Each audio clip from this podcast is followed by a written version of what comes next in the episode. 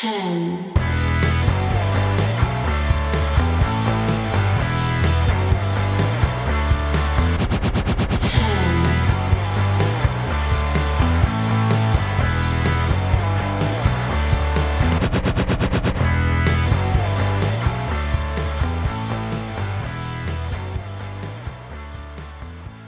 The number one contender for Night of Champions has been set. Hello, my name is Matt Mayer, aka Imp, and uh, we are live here on LOP Radio, YouTube, and also up later in podcast form. Links in the description, or head on over to WrestlingHeadlines.net for all your latest uh, wrestling news and all the different links here for LOP Radio. Don't know why I forgot the name of the bloody thing I'm on.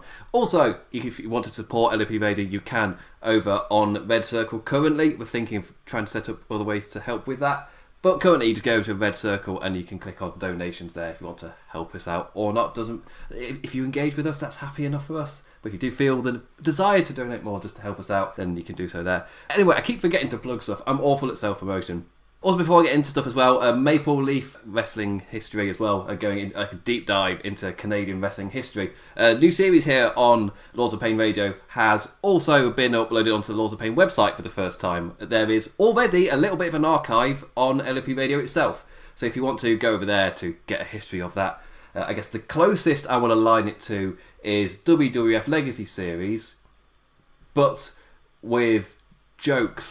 That's harsh on Legacy Series. Mystic puts a lot of work into making that humorous and kind of flow. Um, but I guess more interjected into the format is a better way to put it. so anyway, if you want to uh, go check that out, uh, especially if you're Canadian, would highly recommend it if you're Canadian. Uh, anyway, yeah, a big viewership are Canadians. Uh, but tonight is Monday Night Raw and talking about the number one contendership for Night of Champions. And that's the segment I'm going to start with. And I'll go through the show in order, so I'm going to retread the kind of qualifying matches later once we get to them. But to start off with, uh, the main event, for, so spoilers when I get to singles matches, it's going to be Randy Orton versus Keith Lee versus Seth Rollins in a triple threat match. Each man qualified via three singles matches earlier in the night, and then that gave us number one contendership match in the main event. And arguably, uh, this really helped Raw flow because Raw itself for me was a lot of retreading, a lot of very familiar ground, and a lot of kind of, I guess, some building blocks, but I didn't really care for a lot of it, and a lot of storylines that haven't really gone anywhere, or you're just establishing something which previously hadn't been established, and the only thing that really worked for me was this tournament.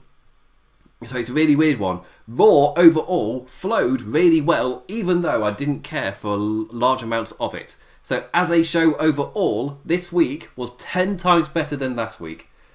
And I realised at the same time I'm, say, I'm insulting it whilst also praising it. so luckily I've got an hour to go through and explain why. so that might really help. But this tournament, for me, was the biggest reason why I did enjoy the show. Why it was able to flow for me. Uh, all three of the qualifying matches were great, especially in building up of stories and uh, things playing off of it as well, and building the characters for the main event. And of course, the storylines they're currently in for all the competitors was played off of too and you get to the main event, and again, Randy Orton and Seth Rollins made Keith Lee look like a star. They, this, everyone Keith Lee's going up against is making him look like a million bucks, and there's like, yes, you're seeing a lot of effort to get this guy over. But for me, that's great. I'm just going to check that my sound is definitely coming through. Yes, it is. We're fine. a Slight worry. Uh, but yeah, so we are. We've seen a lot of effort being put into getting Keith Lee over, which it's, it's kind of thing where uh, if we'd been seeing this normally, we might it might even be a little bit of a oh we're going into this pattern. But the fact we've not seen this, as in this kind of thing where you put in a lot of effort to try and get somebody over, like yeah, this should be standard. That's been my criticism for like Monday Night Raw, and when I say when I'm kind of criticizing AEW or I guess NXT, it's normally to a higher standard. So when I'm praising or criticizing like one like Raw or SmackDown, it's to a different scale because a lot of the basics aren't being done. So you kind of need you can't you can't criticize them the same. So like a, a three out of ten for sorry three out of five for AEW is not a three out of five for Raw. They're different purely because of the different ways the basics are being met. Therefore, I criticise them differently. Uh, but putting effort into getting a new person over For Keith Lee, it feels so damn refreshing, bec- uh, partly because we don't see it. You see this in the other companies, I say companies, NXT is WWE, but you see it in NXT. You see it in AEW, you'll see it in uh, New Japan, whatever. Lucha Underground, you saw it. Jeff Cobb, anybody. in terms of ever getting a big guy over. But still, it's it is refreshing to see. And it, I can praise it now. And I can I can give all the different reasons of, or maybe it feels even greater because it's a thing that you would think would normally happen, but we are seeing it now. And so I can I can still praise it. I can still say, yeah, you are doing a good thing. I just want to make note as well that if somebody like AEW was doing this, I wouldn't be praising them as highly for doing it because you see kind of this similar amount of effort and kind of consistency and pushed a little bit more.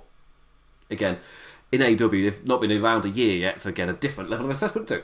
Tangent. I sense the tangent coming, has made it back.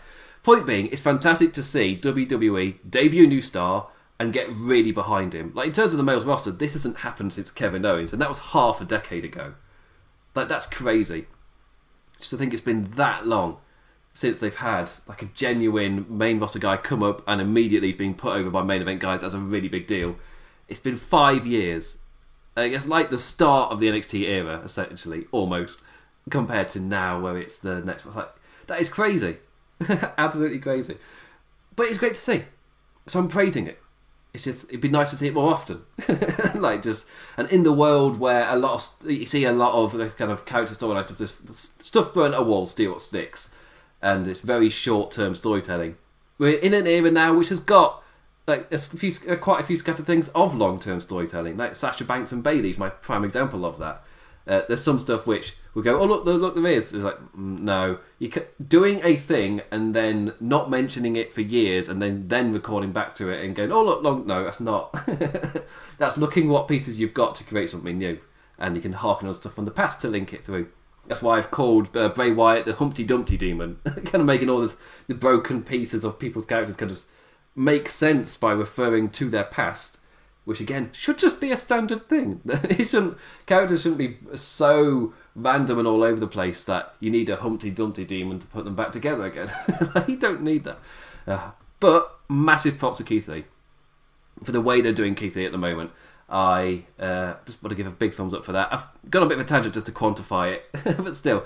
Uh, but the main event the match itself started with Orton rolling to the outside to start with, uh, immediately changing his mind from working with Seth, who took umbrage with that and argued with him at ringside before Lee dragged the Messiah back in and turned the man inside out. Keith Lee's strength is being really put over, and the thing I do really like is they've not really highlighted his athleticism yet. It's been purely his strength, and I guess part of his speed's been in there too. Uh, but the thing that all the NXT viewers know that man is extremely athletic. Like his matches with Dominik Dijakovic, like seeing how he's wrestling now is like it's quite tempered in comparison. That's I've realised like how kind of um, like yeah yeah yeah just a tad, just a tad more tempered than his match with Dijakovic uh, at Takeover. Point being, Keith Lee's extremely athletic, so seeing him in this kind of kind of tempered down state where they're really highlighting his speed and his strength. It's like when he gets that moment to show off his athleticism, for me, it'll feel ten times more wow. Like wow factor will be there, just so much stronger. Uh, it's, it's a shame he's not going to be in front of a crowd, but that wow factor will be there when he does a, when he does that perfect move move of his. Like as a big lad, where people just know him as this big strong guy. It's like yeah, it's I, like everything they're doing with it. it Just pure play. Obviously, presentation stuff aside, like the actual push has been great. Uh, but when the Messiah is being kind of thrown around by Keith Lee, that's when Orton capitalizes, which is, I guess, the best word to explain Orton's main event performance here. I guess throughout the entire night, he uh, wrestling this match smart. Like when Rollins is going at it, maybe a tad too emotionally, and Lee looking to impress so much. Like he can capitalize on both of those factors. Uh, Orton just picked his spots, working with Seth when it suited him, turning on him in an instant when he spotted an opening. Just wow, just great stuff. the two of them struggling to get Big Man Keith back in the ring after taking him down on the outside. Randy kicks Seth and then hits the Drapes DDT.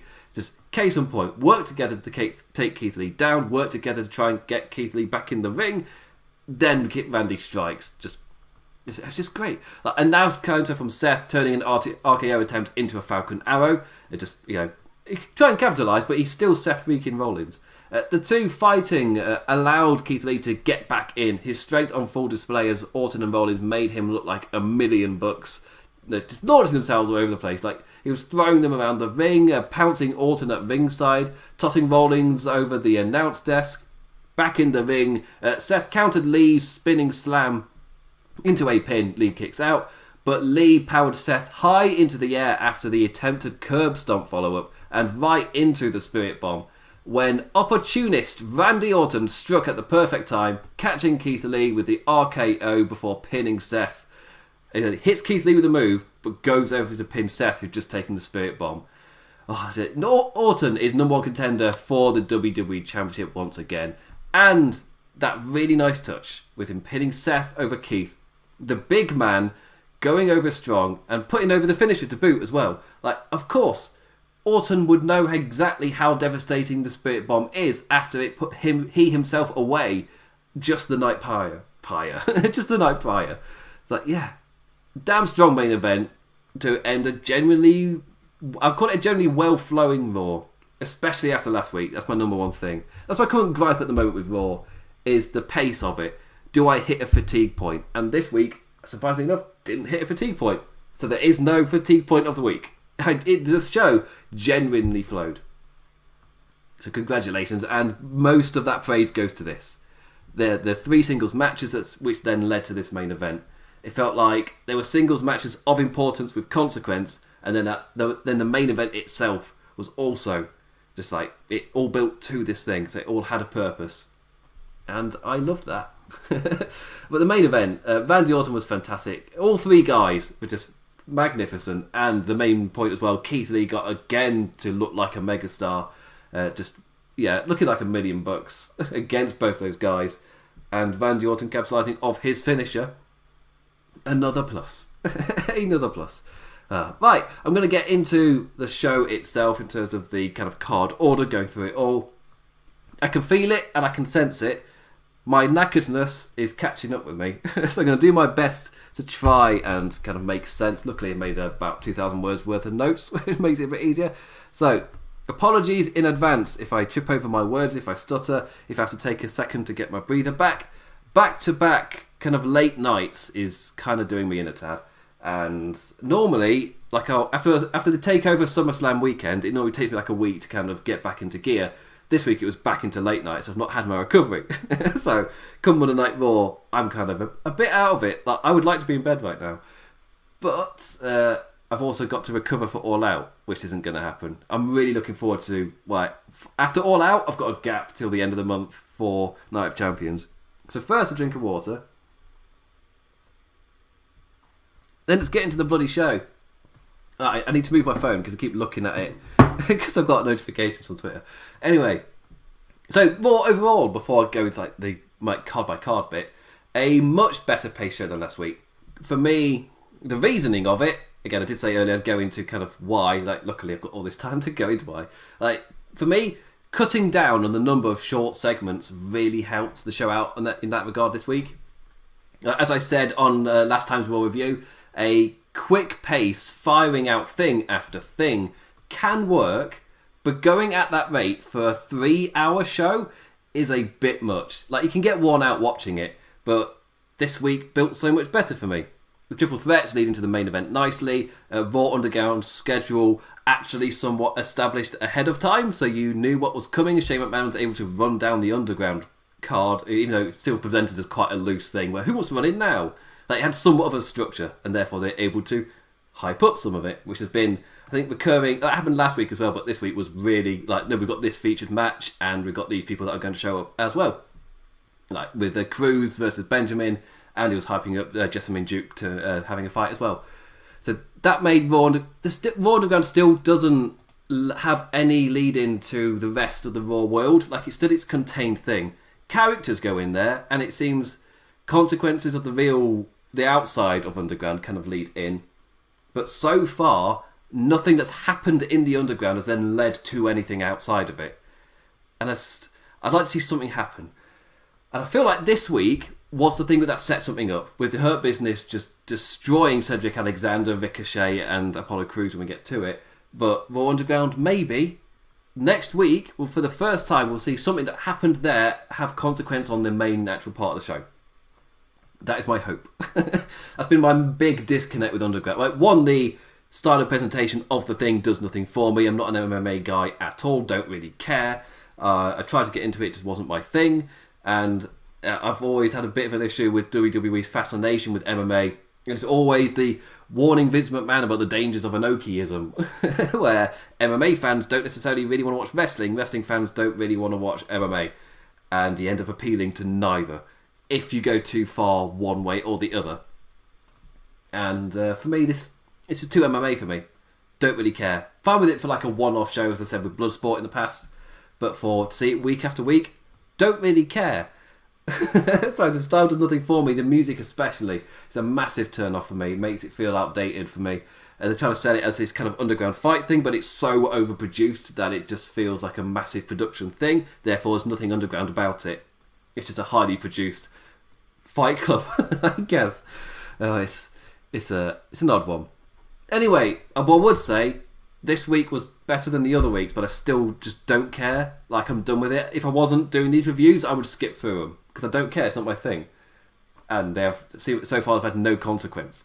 so uh, wait till I get to retribution. Anyway, so we started the show with Randy Orton. Uh, Randy's hearing voices in his head. They talk to him. He's a bit pissed, as in angry. He's he's he's angry. Not that he's had a few. Uh, oh, I mean, could have had a few, but if he has had a few, he's not showing it. That's not in my notes. Rags on Drew for his offer out of pity from last week, saying McIntyre calls him entitled. Like, you're damn right I'm entitled. I shouldn't have to face Kevin Owens to earn an opportunity, but I will. Uh, himself up as well. I like that kind of twist at the end. Randy Orton just nailing all the little points. Um, until he brings up a photoshopped image of all the men he's kicked in the head sat in their hospital hospital beds and just kind of does a laugh like, ha ha, oh, that's, that's funny, that is. Ha ha ha, isn't that funny? To which I uh, thought, this feels like WWE writer humour, or the or the Vince kind of writer humour, let's call it Vince humour, that gets, that, that every kind of heel would do. As in, for me, that was no different than like every other, like when you see a heel champion cut a promo with a photoshopped thing or the photo of somebody putting a funny face. It was that humour, and it was just like it's heel humour regardless of character. Like that bit you could give to any character, but it doesn't fit Randy Orton. And they go, well, here's a heel, here's a heel thing. It's like, well, don't take character into regard. Just that's my big guy. In terms of criticism for WWE, they'll have their characters do things which are like either good guy or bad guy things, but they don't take any account of uh, whether that, that character would do it. And for me, that's a major difference from what we see in AEW, for example, where everything's a lot more driven by that character, that person. There's a lot more continuity. Uh, it doesn't feel like like chosen by we'll say chosen by committee, but it's not. It's chosen by Vince. it's the opposite of a committee. It's one man.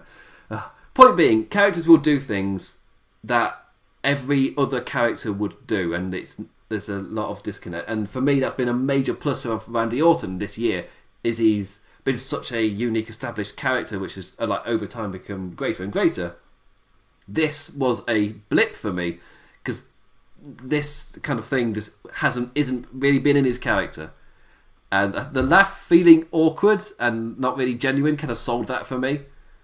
Uh, as as like yeah, this this isn't like an Orton type of thing to do. It's like, yeah, it's technically a heel thing, but not Orton. it felt strange. I don't know if I'm, I don't know if I'm the only one complaining a little bit because again, it's just generic Healy thing that I probably shouldn't be talking this long on about for. Uh, Keith Lee and his Create a Wrestler music come out. Uh, last week he gave Orton no choice but to bask in his glory. I like the way that he says the words as well, just saying the word opportunity a lot. Just like opportunity. I just like the way he pronounces it. Like hints that the state of play may have changed a tad with his arrival. That Orton might Ziggler out of nowhere. You're not the only one that can do it, Randy. Dolph Ziggler attacks Keith Lee, and that takes us straight into our match qualifier. Yeah.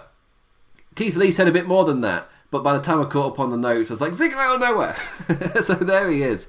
Uh, number one contenders match qualifier number one, Keith Lee versus Dolph Ziggler. Uh, so again, three singles matches, the winners of which moved on to a triple threat later in the night, tied the show really nicely together, uh, helped it really flow. Uh, does this count as an NXT call up going into a match with Dolph Ziggler?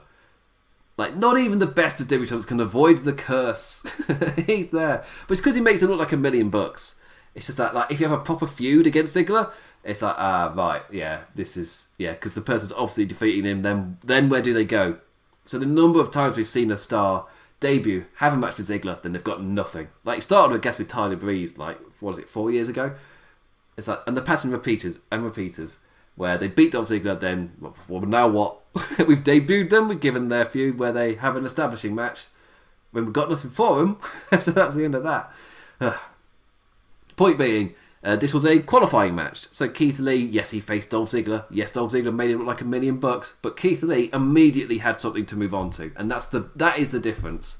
No, they're not giving up on Keith Lee immediately, just putting him into the Ziggler zone of death. like, no, he's He's having his match with Ziggler. Ziggler will make him look like a million bucks. Then he will just move on to the next thing. Helps it's a qualifying match, so it's that same night. But point being, this isn't Lee faces Ziggler. Oh no, this is no Ziggler makes him look like a million bucks. Then both kind of drift apart, go to their separate ways. Uh, the power of Keith Lee on full display again. Ziggler trying to use his athleticism, but gets pounced, and after the break, pretty much just gets demolished. Uh, Keith Lee powering up high, spinning round with a slam. And uh, I was like, wait a second, was that the Tour of the Islands? But then I went on Twitter and Keith Lee's like, no, it's not the Tour of the Islands. It's uh, an ode to a former trainer of his. And after he retired, he started using the move out of like homage, an homage to him.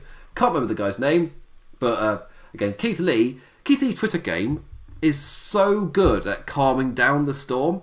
Like my god, he's the opposite of Seth Rollins. like, he, like so far, his Twitter game has been absolutely fantastic. At whenever somebody gets kind of riled up about something or just call something out, he's just so calm and goes, "No, it's this," and gives like the story about it or something. It's just like, "Let me handle this type of tone."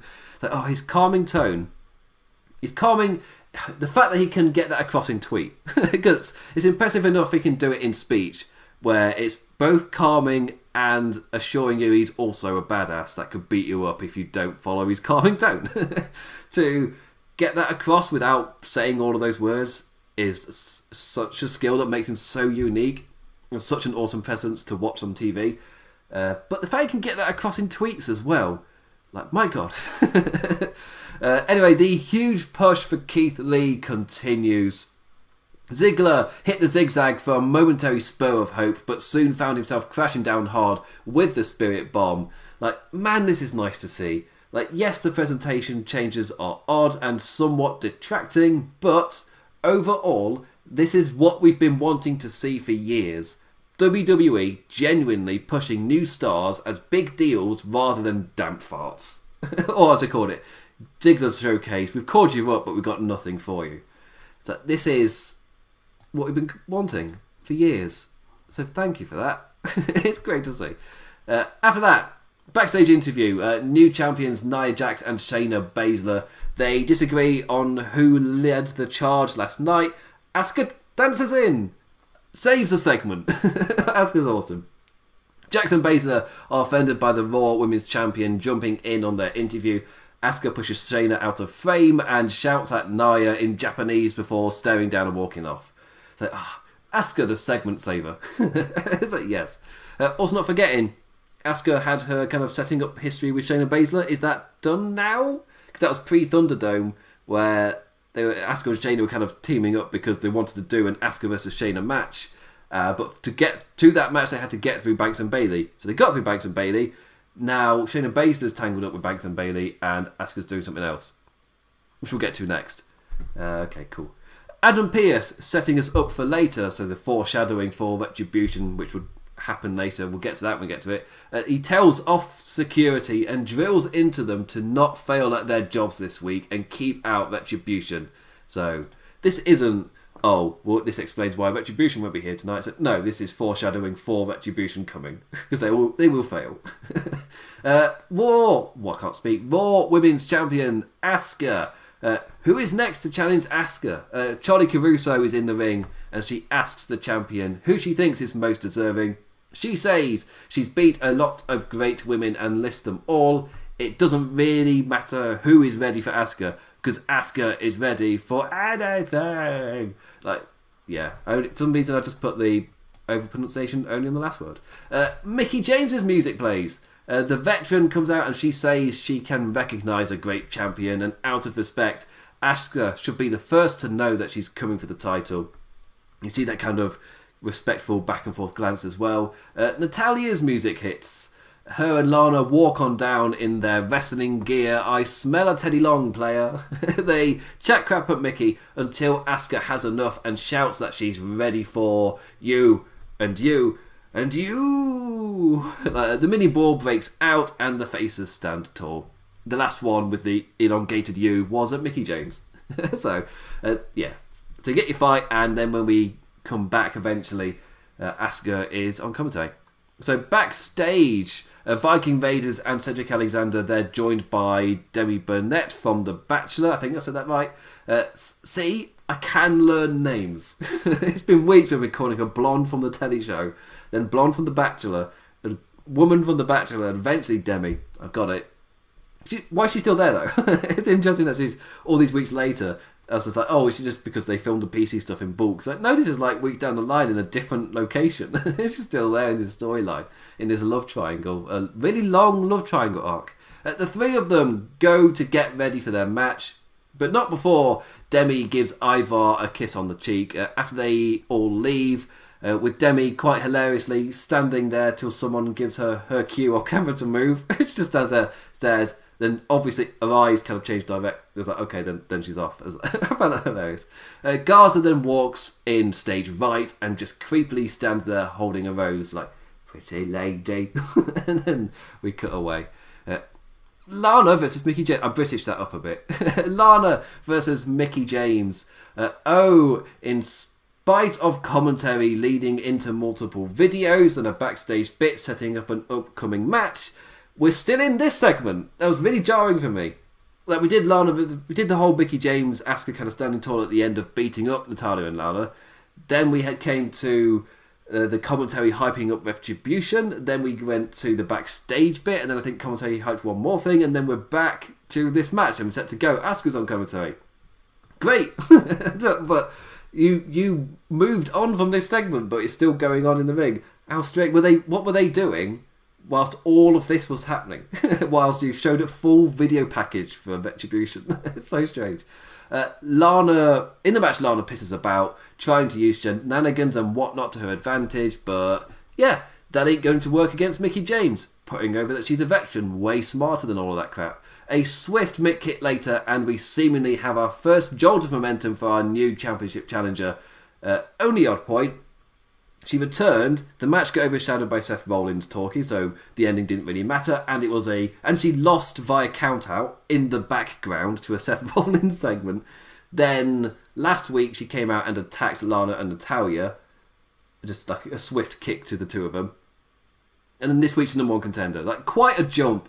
Uh, I guess she won this match here, but to go from like you're not going to be dedicated really any time to a quick re-establishing thing to immediately number one contenders like that.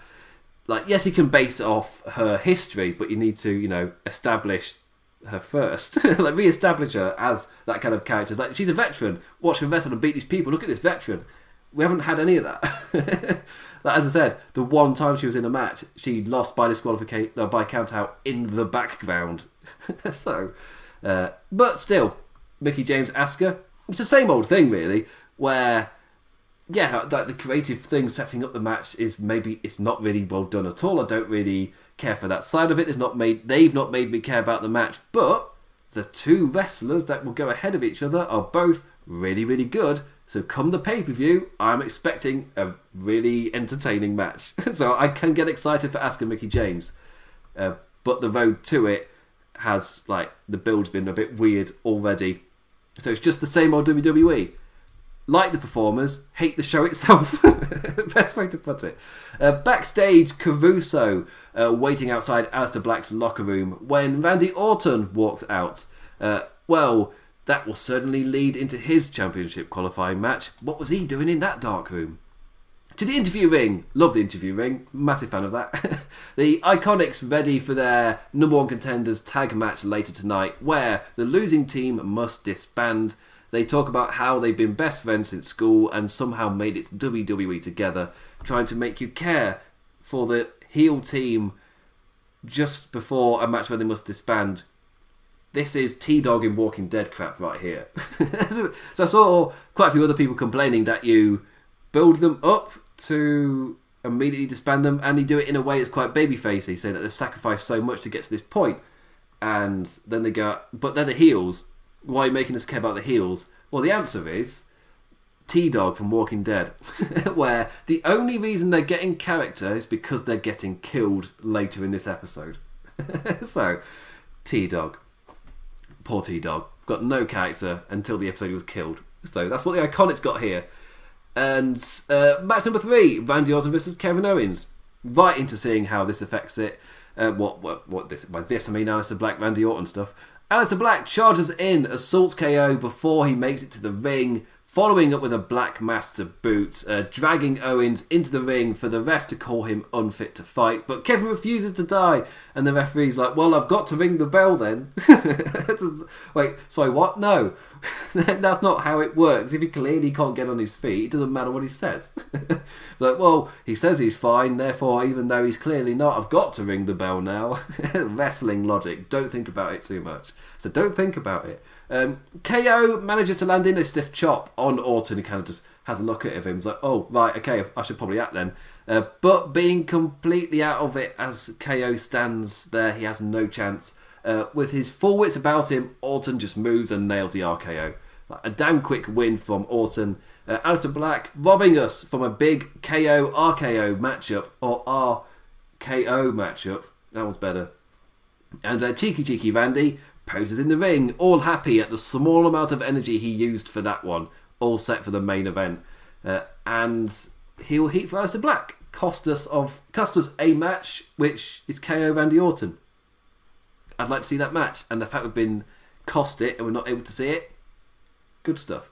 Uh, backstage Mysterios, the whole family is there, all four of them, including uh, Dominik's sister, Rey's daughter, I was stalling to try and remember her name because I'm pretty certain they said it, but it's not happening.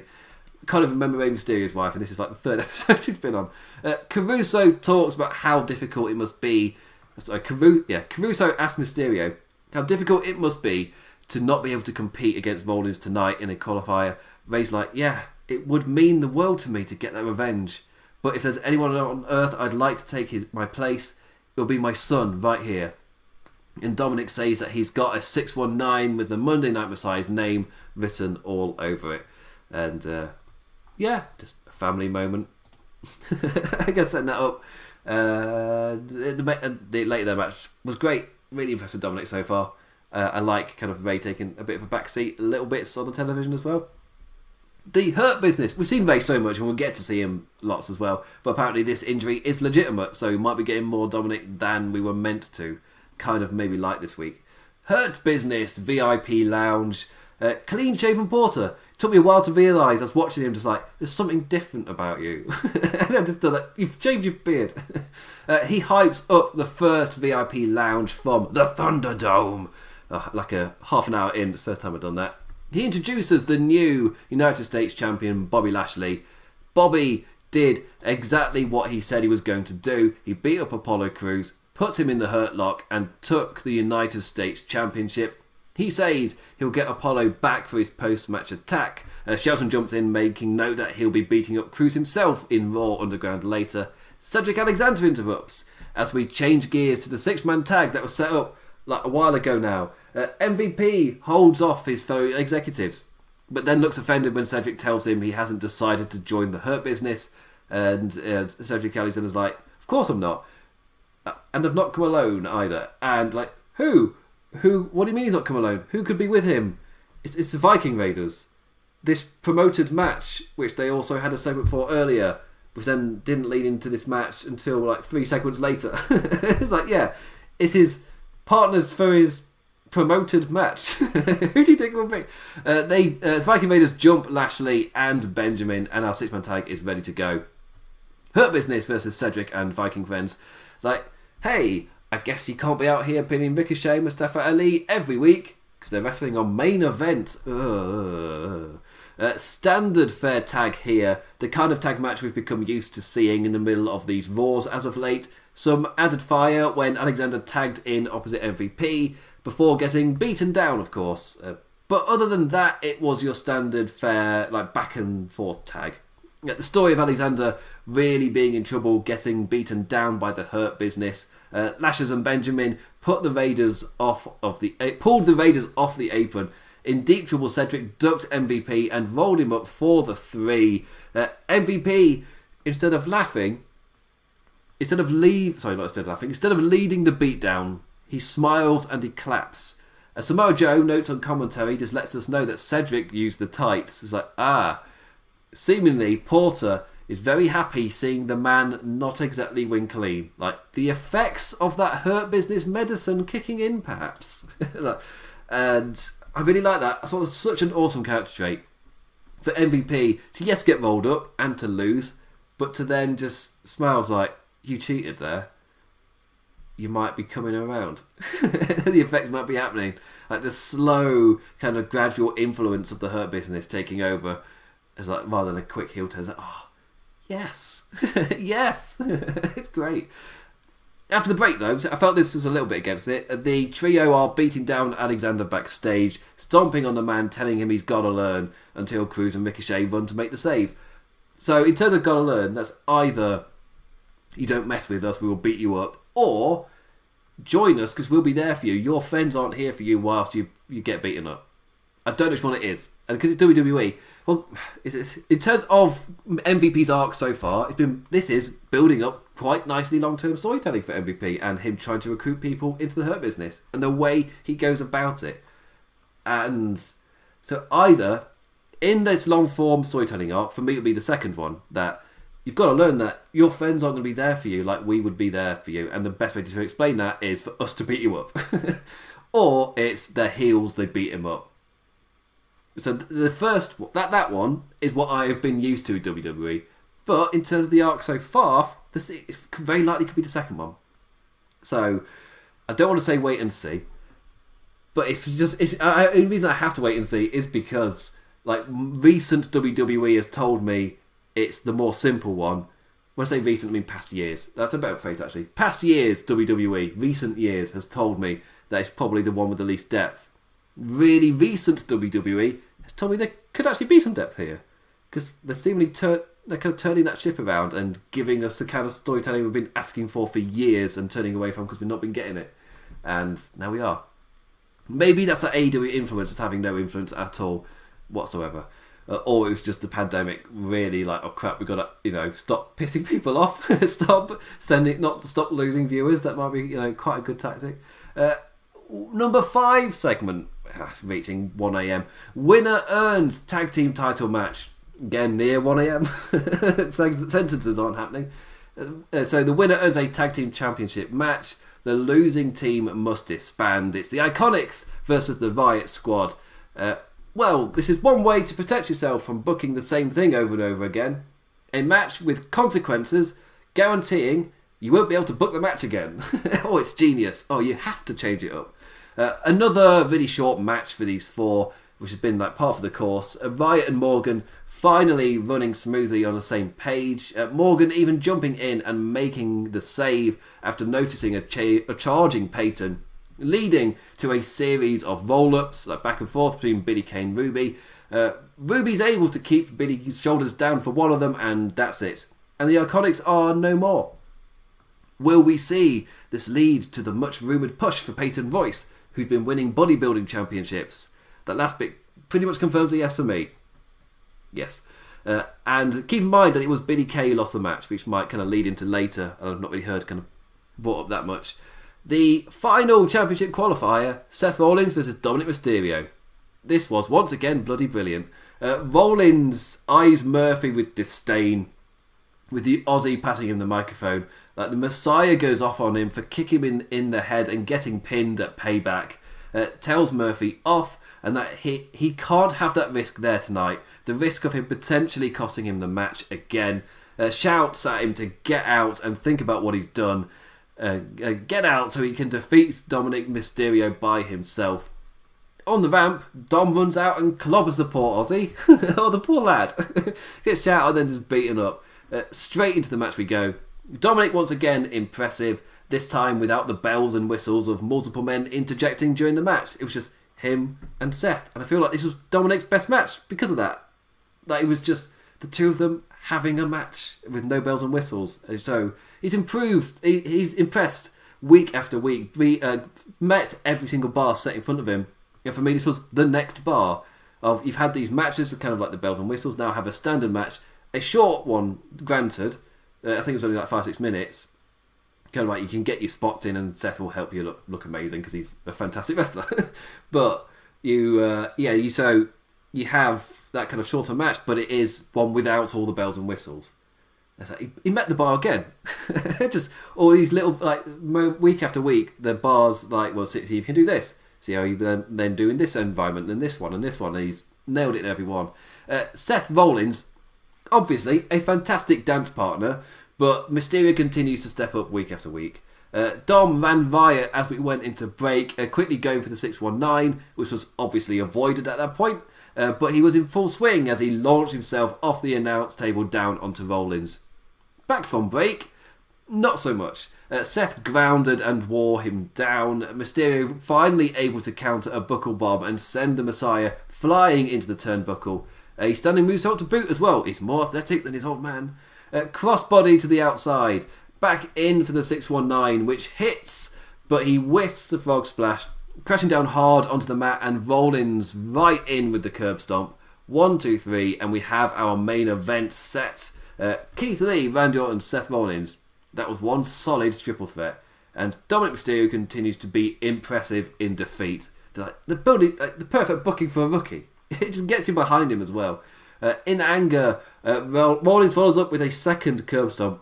Cuts to Rey. It's like, oh god, I'm gonna have to. Oh no! And he kind of kind of goes off camera. And I don't think he actually went out, but then it showed us Dom in the ring.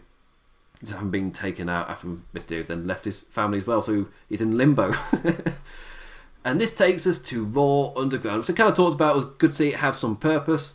They also hyped up Titus O'Neil, um, but of course, again, Raw Underground's not for me.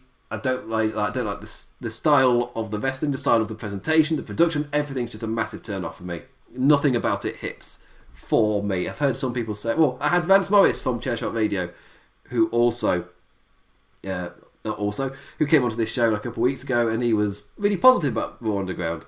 Uh, whilst me personally, it ticks all the boxes that aren't right for me. But that's that's again WWE is a very big variety show, and for me this is the part of the variety that doesn't click for me. Uh, Titus powers some folk about Riddick Moss steps up and takes him down, seemingly bests him but gets thrown out to the ground. This week, that rule's not in place. What are the rules here? that used to be like the end of it, but now it's not this week. Uh, the two brawl a tad before getting back up to the mat. Moss kicks him and knocks Titus O'Neil out with a single punch. Uh, that was at least cool establishing that for Riddick Moss. But again, so far, nothing in the Raw Underground has had any consequences the following week or outside of that world. So it needs consequences for any of this to matter, otherwise it's just random crap. so I'm going to care about it even less. Uh, but we got stuff later, so hopefully. Yeah, Street Profits. Coach Dawkins has got a scouting report on Andrade, Garza, and Vega. Ford and Dawkins are something, are so. No, that's not right. Are always entertaining, that's it. They're always entertaining. But the fact that these lot are still feuding after the champions swept them aside so easily, like week after week and on pay per view as well, like it says a lot about how empty that tag division is. It's that they're still feuding, but the champions beat them all the time to on the run up to the pay per view, then beat them on the pay per view. Why? what have they got left to prove? Oh. Anyway, so earlier today, uh, they cut to Tozawa, who arrives with his ninjas in the family pickup truck. Obviously, he's not on the list to be allowed into the parking lot though for the show. Uh, Tozawa steps out, checks checks the security guy's list, and it's blank. He unzips a man's jacket to reveal that he's wearing a ref shirt. Oh no! Uh, R-Truth sneaks out of the security booth and rolls him up. One, two, three, and we have a new 24 7 champion. R-Truth getting close to, or maybe already being, the wrestler with the most reigns, uh, championship reigns in WWE history. he's racking them up. Hmm. Quick sip of water. I can normally get through these shows without having to properly pause, but again, the fatigue is hitting. I needed, I didn't need payback. I needed to recover. Uh, tornado tag. The I think this is, is this the last segment I'm talking about. Yes, it is. Oh, I get to retribution. I get to end on a positive note of the retribution man. Um, but here we got a tornado tag. A Street Profits versus Angel Garza and Andrade, joined by both Zelina Vega and Demi Burnett. Cups raining from the sky as the Raw Tag Team Champions make their way down. For me, that's been an amazing addition to their presentation. It really makes them feel like a big deal, and it's cool seeing the cups come down in the Thunderdome. Uh, the heels using the tornado rules to their advantage. Both legal at the same time, no breaks for the ropes. Uh, taking out Ford and really going at Dawkins, who didn't even need his partner to burst with fire. Uh, but Andrade and Garza seem to relish in the tornado format. But with Ford back in and running strong, he goes to shake the ropes crazily, and the lights flickered. And Angel immediately knows what that means, jumps straight out to Demi, and just leaves through the where the crowd would be area. Uh, Ford in confusion in the ring, like what? What do he do? What does he do? So he goes to cover Andrade, but the ref's gone. So even more confusion. When Retribution jump in from over the barricade, the commentators immediately make to run. Three of the Retribution people circle Vega, who is like, all right then, and then goes to fight and gets beaten down herself. Uh, the rest beat the three men left in the ring before making charge for the back. And that's where we go to break. We come back from break and they do a full professional rundown. Again, if they're a chaotic, you know, against the company kind of set of people, stop professionally recapping them. uh, back from break, Adam Pearce sh- like he's shouting at his security team, but not after the commentators have done their full professional recap. it just, yeah, it's con, it's con, not contrasting. The conflicting ideas or ways of presenting, like which one are you actually going for? Uh, Raw Underground again. So before we, you know, we got the actual structure of the show still happening in spite of this random in, like, gang being about. it's, again, jarring presentations. And Retribution for me are dying quick. Uh, it's it's clearly got no direction, and they need to, as in just. I'll get to it in a second. Do Raw Underground first. So uh, Shane tries to cheer up, cheer up the Iconics, who are both there with him uh, before Jessamyn Duke batters lass. Uh, like another steps in, and Shafir into Shafir's. oh, that's the worst pun of the night. Uh, she into Shafir's to beat up the second one, and uh, the two horsewomen eye up the Iconics, and Peyton throws Billie into the horse's den. Uh, she just turns around like, "You've got to be joking me." I'm not even attempting the accent at this time of night. Kay gets walloped as her former tag partner pulls faces from ringside, like, "Oh, oh dear." And for me, that felt like a momentary, like something of Billie Kay lost. She's the reason that all the, all this emotion, all this anger is in me right now, and she just in that moment just throws her in. She might regret it later. This might have been the split where Peyton Royce is a bit of a heely heely. It's like you lost, it's all your fault, you're rubbish or something. I don't know. As long as they don't do the NXT friends angle, so, yeah, because it's you know they weren't successful enough to. Well, it's it's a Invite Squad issue. Like you can't talk about how great you were when you never won.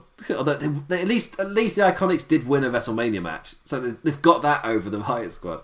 Uh, Apollo Crews is outside of Underground. Like the Underground stuff, it doesn't finish yet. Uh, with Ricochet and Cedric there, ready to go in, talking to the big lad to let them in. But before so, uh, Caruso walks in and reminds them their week has been crap. so, oh, uh, thanks for that, Charly. like, he's trying to get hyped up for his fight. And Charly's like, well, you've had a bit of a crap week, haven't you? it's like moments before the fight. so, okay then. Apollo talks about refusing to be down about the whole thing, uh, to be with his boys instead and take the fight to the hurt business. And like, yeah, we're ready. Yeah, let's go, let's go. And a positive, a properly hyped match in Raw Underground as Crews takes on Shelton Benjamin. A positive, like there's actual structure to it, and you kind of this is what's coming up later. It's not that you're not going into it blind, which I think is a major positive.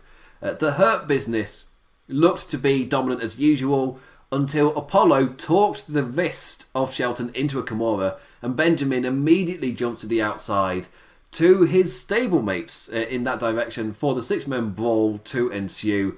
And back onto the ring, the Hurt Business make easy work of the trio in that scenario, and they all stand tall above the three men who have all been broken down. Yes, just I really like the MVP Cedric Alexander twist on it, but I don't know where else it is going. Unless they, in defeat, all turn heel, join the Hurt Business. I don't. Unless it's. Can you really do Cedric Alexander? Because it's an established him joining the group. Then, like Ricochet and Apollo Crews, and I guess Mustafa Ali, whenever he's there, they all have to get beaten up again, and their momentum just plummets in this time. Uh, so, where do you go with it? If one of them is turning heel, like, kind of where do you? Uh, Angel Garza and Demi Burnett are still escaping, so we're back to the retribution thing. It's been it's been a while, but we're back there. Uh, Demi calls the group Retribution, which I thought, you know, that wasn't even a bit. Just her as a person doesn't know the word retribution, and it's like retribution was the best she could do. Uh, so a wee chuckle there. I can't really rag, rag on someone for not being able to pronounce words when, you know, getting close to 1am, I've misspoke so much of this. so, well, uh, when Retribution, that's what they're called, Demi, burst through the door, uh, they that the, two of them were about to walk through, and they launch a poor lad over onto some machines. I look like washing machine type stuff, but again, I'm glancing up and down whilst making notes. Uh, Garza looks on in fear, like a deer in the headlights, before just pelting it, leaving poor Demi all by herself. Uh, the gaggle of folk close in, and eventually she runs off. Whilst I say, like, "You better run." It's like, but so here's the ending of this Raw. I've done it in under an hour. Well done, me. That's the best in a while. Again, yeah, I'll get to the recap later. but yeah, it really feels like Retribution is being made up week to week with no target to aim for, and that is really hurting them. So it's the again, it's the comparison is the Who attacked Roman Reigns storyline, where it just feels like it's being made up week to week, where you don't know if the thing that happened this week will lead on to anything. It's just that the major difference is that in the Roman Reigns storyline, they were trying to do big reveals, which would then lead on to something, but you didn't know if those big reveals would even be canon that next week. And it's like Rowan 2.0, that the other ginger guy just immediately dropped after it was like the show ending reveal. it's case in point. Uh, but here, the Honor reveals that is there has been no next step. If anything, their chaos has been downgraded. And as I say, like they ran chaos on the show, but then they went on with the show as normal and cut back to the chaos. So, well, which one is it in terms of, I guess, the feel of the show, in terms of the direction it's gone in? Have you entered chaos in terms of production or not? Because he went on with the show and then went back to it. Like, a few segments later. It's really weird. It, it's clashing. It's the I guess normal WWE way of producing things whilst introducing an action meant to be causing chaos and shaking things up. So well, why is your why is nothing being affected? Essentially, like they're conveniently there or they're conveniently not present for certain things. And like, you know, case in point, in terms of it being made up week to week, the uh, word is that now. Uh, at first, I saw it reported by Sean Ross Sapp of Fightful, where it's now apparently the case that Retribution are only on Raw, and in case of point of it being made up as we're going, so they attacked SmackDown and then that got dropped. Now they're only on Raw. Cool, uh, and it's again the in terms of who are the members, yeah, like what's the size of the group. I feel like there might be they're in danger of the entire thing dying before anybody's revealed, purely because the size of the group changes all the time and you have random have random people causing the attacks. How many people are going to be revealed?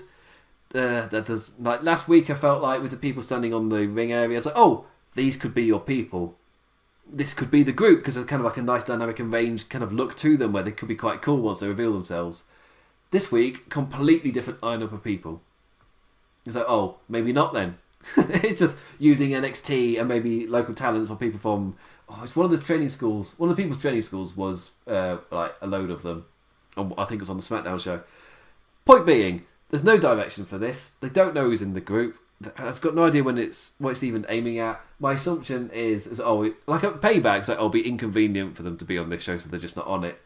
it's like, oh, it's it's nice for nice for their leader, if there is a leader, to let them take the weekends off. So that's kind of him. But when they say they're only attacking Raw, they're literally only attacking Raw. But what are they attacking? That's the other point as well. Causing chaos. They're against something. Like if they're fighting against the authority, what authority? Because there isn't any authority.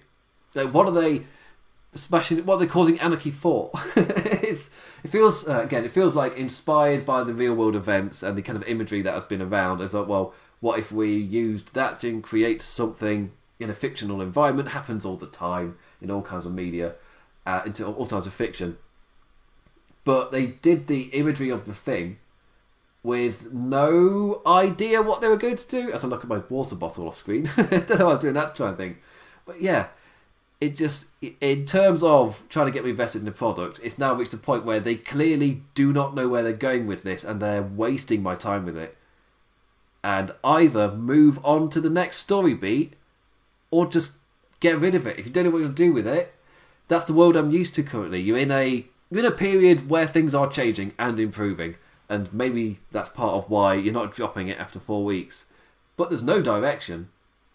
As in, this feels like a thing that might have gotten drop- dropped after four weeks, like the hacker, like the SmackDown hacker that just got dropped, uh, or like a million things in 2019 because that's like the worst year for it. It's just does it pass the four week test when it just gets cancelled? And this feels like after the four weeks, it's not got dropped, but it's not progressing. It's not going anywhere. It's just the same thing week after week and they're just conveniently uh, it's convenient chaos, which is not you know it's a bit of a oxymoron. it doesn't really match or make sense. Uh, anyway, that's an intro. But, but overall, like I generally enjoyed Raw this week. Which is after all of that, I enjoyed the show. Like a jam, a damn well, damn well strong, a damn strong main event that genuinely flowed well. And it, it, it's it's an odd one it for me it flowed well, but the reason it did was because of the three singles matches and because of the main event. Uh, and the segments in between, I didn't really care for that much. But because of the structure of the show, they were over quick enough that they then moved on to something I did care about.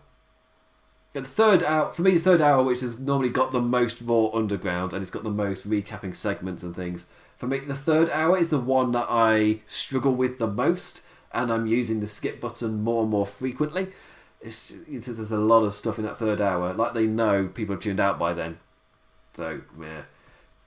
Anyway, uh, thank you for listening to the show. Again, uh, raw rating. Uh, it it flowed in spite of me not caring for a lot of it. That's my raw rating this week. To, but that's a massive improvement on last week. Where this week there were I've, I've counted the segments. There were only nine segments. I guess technically 10 if you include like Raw Underground as like a separate kind of thing. I only count Raw Underground once on this show, even though they came back to it. Uh, but I guess technically that makes it 10. But last week was like 13, 14. So still, that's an improvement. And that they were just like short segments, which then turned the other segments into their own shorter segments. So it's just like so quick and rapid and things happening. So for me, that's just not a good show. This week, just more time to dedicate to stuff and the fact they gave it to the main event, this meant it ended on such a good note, even if it was kind of full of stuff. So yeah. Anyway, that is the end of the show. Thank you for paying attention to this. And obviously, this week, if you've been following WWE, you will be aware that NXT airs tonight or right now. I need to finish because, like, if anybody wants to jump over to NXT, and I want to go to bed so I don't see any spoilers as I'm putting out the final promotions for this. So I will be back tomorrow night for the NXT review, for the NXT Super Tuesday review, for the Chicken Tuesday, for the super for the special chicken offer. The red font they put on the promotion last week was like for the it reminded me of the, like spicy chicken adverts. So it's spicy chicken Tuesday. so Spicy Chicken Tuesday. Yeah, I'll be back tomorrow for with my chicken. for, it's happening. I'm having chicken. I've hyped it up too much. And so I'll be back the, tomorrow with the NXT review, and I will also be doing a uh, North Bay Radio Aftershock for AEW All Out this Saturday. Still working out if I'll be joined by anybody, uh, but I'll be immediately after the show. I'll be live whilst the birds are chirping in the trees, and my eyes are blurry, unable to read the notes. Normally with, A- with AW, I don't make anywhere near as much notes, and I'll, be, I'll just talk a lot more off the cuff. Uh, but still, I'll be there for Aftershock for All Out. And with that, I say thank you for listening. Please uh, like, subscribe, five stars on iTunes or whatever you think you're listening to on all, all the different podcast outlets. Uh, I know a lot of people listen to us on Google and for some reason on Safari on their Apple. Uh, that's what the data says. Uh, anyway, with that, I say thank you for listening and I bid you adieu. I'm rambling on a bit. Adios. Ten.